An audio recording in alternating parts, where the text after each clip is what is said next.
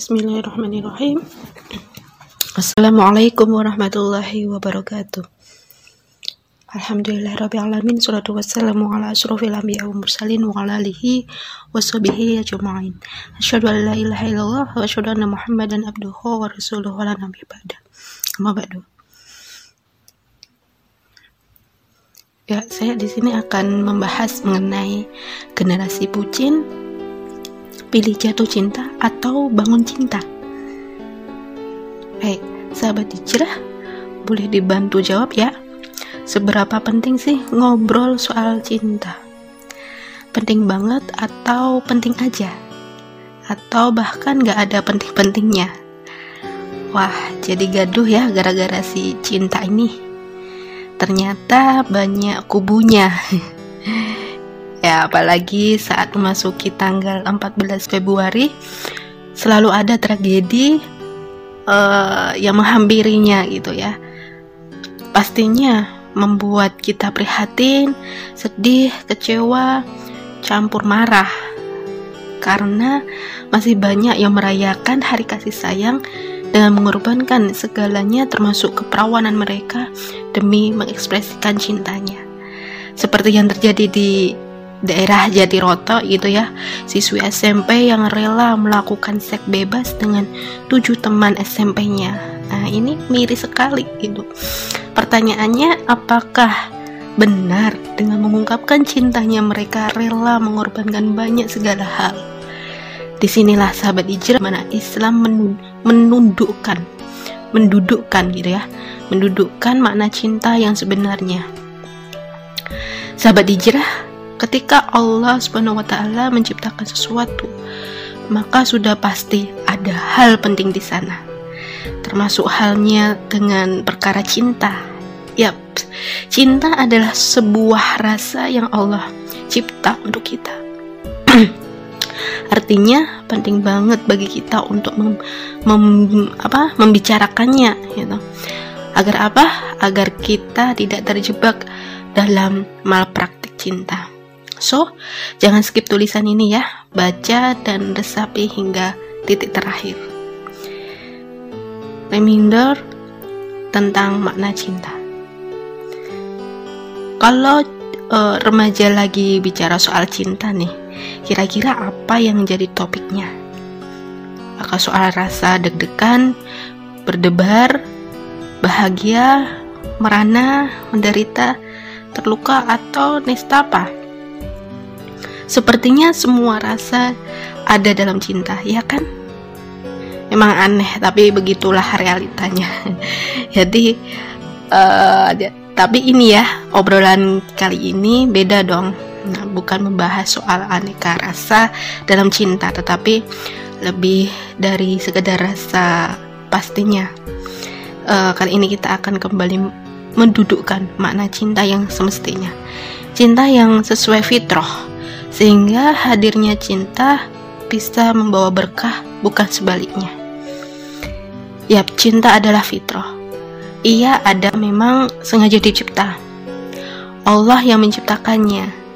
Sebagaimana yang kita pahami bahwa Allah itu tidak pernah sia-sia dalam menciptakan segala sesuatunya, termasuk soal cinta. Sahabat hijrah, cinta merupakan salah satu potensi naluri yang ada pada setiap manusia. Bukan tanpa sebab adanya cinta, Allah hadirkan ia untuk menjaga kelestarian makhluk yang bernama manusia. Yaps, kita. Maka alaminya manusia yang saling jatuh cinta, kemudian tidak mampu menjaga rasa, akan menuju pada sebuah aktivitas yang bisa menyebabkan terjadinya kehamilan. Demikian fitrahnya. Gimana? Sudah tahu penyebab banyaknya remaja yang kebablasan alias hamil di luar pernikahan? Ya, karena telah terjebak dalam pusaran malpraktik cinta. Salah kaprah alias keliru dalam mendudukkan cinta yang ada. Jadi lantas bagaimana agar tidak salah memaknai cinta? Baik, agar tidak melakukan malpraktik cinta. Kenapa disebut malpraktek cinta, ya karena memang melakukan kesalahan dalam memperlakukan cinta. Hal ini akan mengakibatkan kerusakan yang fatal, bukan hanya kerugian dunia, tetapi juga kecelakaan besar di akhirat. Serem kan?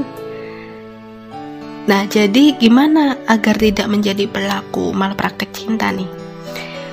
Tidak ada cara lain gitu ya, kecuali ikut syariat dan ketentuan yang telah Allah tetapkan. Apa sajakah syarat dan ketentuan? Nah, jadi tidak ada cara lain gitu ya, kecuali ikut syarat dan ketentuan yang telah Allah tetapkan. Apa sajakah syarat dan ketentuannya? Catat dan ingat baik-baik ya. Pertama, ingat selalu bahwa cinta dicipta untuk menjaga keturunan. Artinya, rasa cinta hanya boleh diekspresikan dalam ikatan yang sah, yakni pernikahan. Nah, kalau sudah kebelet nih mau mengekspresikan cinta, udah deh nikah aja. Inilah satu-satunya jalan agar cinta yang ada itu bisa menumbuhkan ketakwaan, berbuah pahala, dan menjadi jalan untuk menuju surga. Masya Allah. Lalu lantas bagaimana kalau belum siap nih untuk menikah? Nah, oke, kita geser ke syarat dan ketentuan yang kedua.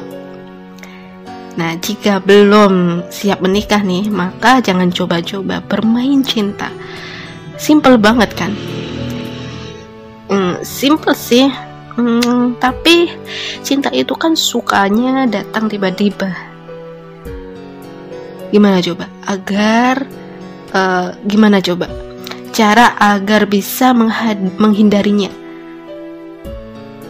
Nah, jadi susah kan? Susah bukan berarti nggak bisa loh ya. Terus siapa bilang jika cinta itu datang begitu saja? Tidak mungkin cinta itu datang begitu saja.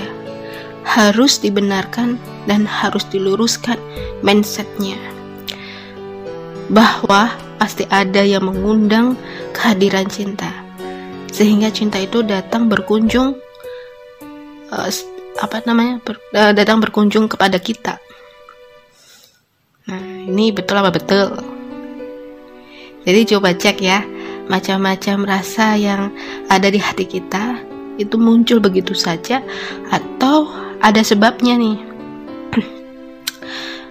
Pasti ada sebabnya kan? Yap, karena memang perasaan kita sangat dipengaruhi oleh faktor rangsangan dari luar. Tidak ada kecuali juga dengan rasa cinta. Harus ada suatu penampakan makna rasa itu yang datang. Nah, dalam bentuk apa sih kira-kira penampakan yang dimaksud? Macam-macam modusnya. Misalnya, kita bisa stalking nih akun si doi, atau bahkan chattingan setiap hari. Bisa juga keseringan ngobrol tanpa batasan, hangout bareng gitu ya. Bahkan juga modusnya belajar bareng. Ada juga pakai modus adik kakaan. Nah, ini semua bisa menjadi pintu gerbang masuknya bucin yang meresahkan. Jadi waspadalah ya. Nah, sahabat hijrah, kalau misal nggak pernah ketemuan ini gimana? Cuma komitmenan doang gitu, nggak ngapa-ngapain, cuma ngobrol lewat chat tanpa pernah sekalipun bertemu. Nah, ini apakah boleh? Kalau nggak ngapa-ngapain ya kenapa mesti chattingan tiada bertepi gitu ya? Coba berhenti chattingannya. Ini akan ngaruh nggak tuh ke perasaan? Nah, pasti ngaruh kan? Ngaku aja. Jadi udah deh, intinya setiap adanya interaksi antara lawan jenis maka wajib hati-hati. Karena apa? Karena hal ini bisa menyebabkan rasa nyeri di dalam dada alias jatuh cinta gitu ya. Nah, kalau sudah terlanjur jatuh nih, pastikan tidak mudah untuk bangkit. maka sebaiknya jangan dah jatuh cinta gitu ya, tetapi pilihlah untuk bangun cinta. Emang bisa dong. Nah, nih caranya membangun cinta. Ingat ya bahwa rasa cinta itu adalah fitrah. Adanya rasa ini sebenarnya tidak salah. Penyebab salah atau benarnya cinta itu terletak pada perbuatan kita sebagai hamba. Ya, bagaimana cara kita mengekspresikan rasa cinta yang ada? Amal inilah yang menyebabkan munculnya dosa atau pahala. Jika cinta bisa mendatangkan dosa, berarti bisa juga dong mendatangkan pahala. Maka baiknya kita memilih yang mana? So, pasti kita akan memilih yang mendatangkan pahala dong. Ya, balik lagi nih, bahwa kita adalah muslim. Sebagai orang yang beriman, tentu kita inginkan pahala ini sebagai tiket untuk bisa sampai ke surga. Sepakat ya? Nah, pasti sepakat. So, segera putusin aja. Nah, agar urusan cinta bisa mendatangkan pahala, maka pastikan kitalah yang membangunnya. Jadi bukan justru jatuh di dalamnya. Bagaimana caranya? Nih, pertama, ingatlah selalu bahwa ada sang pemilik cinta yang berkuasa atas cinta itu sendiri. Siapa dia? Dialah Allah.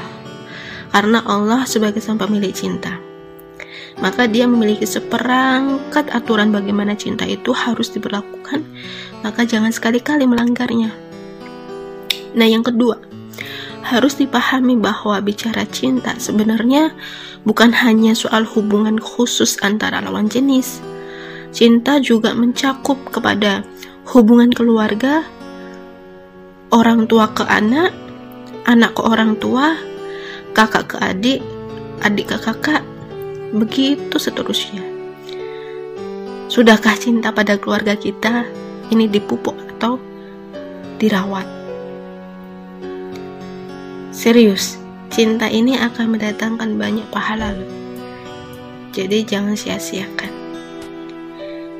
Yang ketiga, jika memang mulai muncul rasa cinta pada lawan jenis, sedangkan diri ini belum siap untuk menikah, maka patuhilah rambu-rambu syariatnya.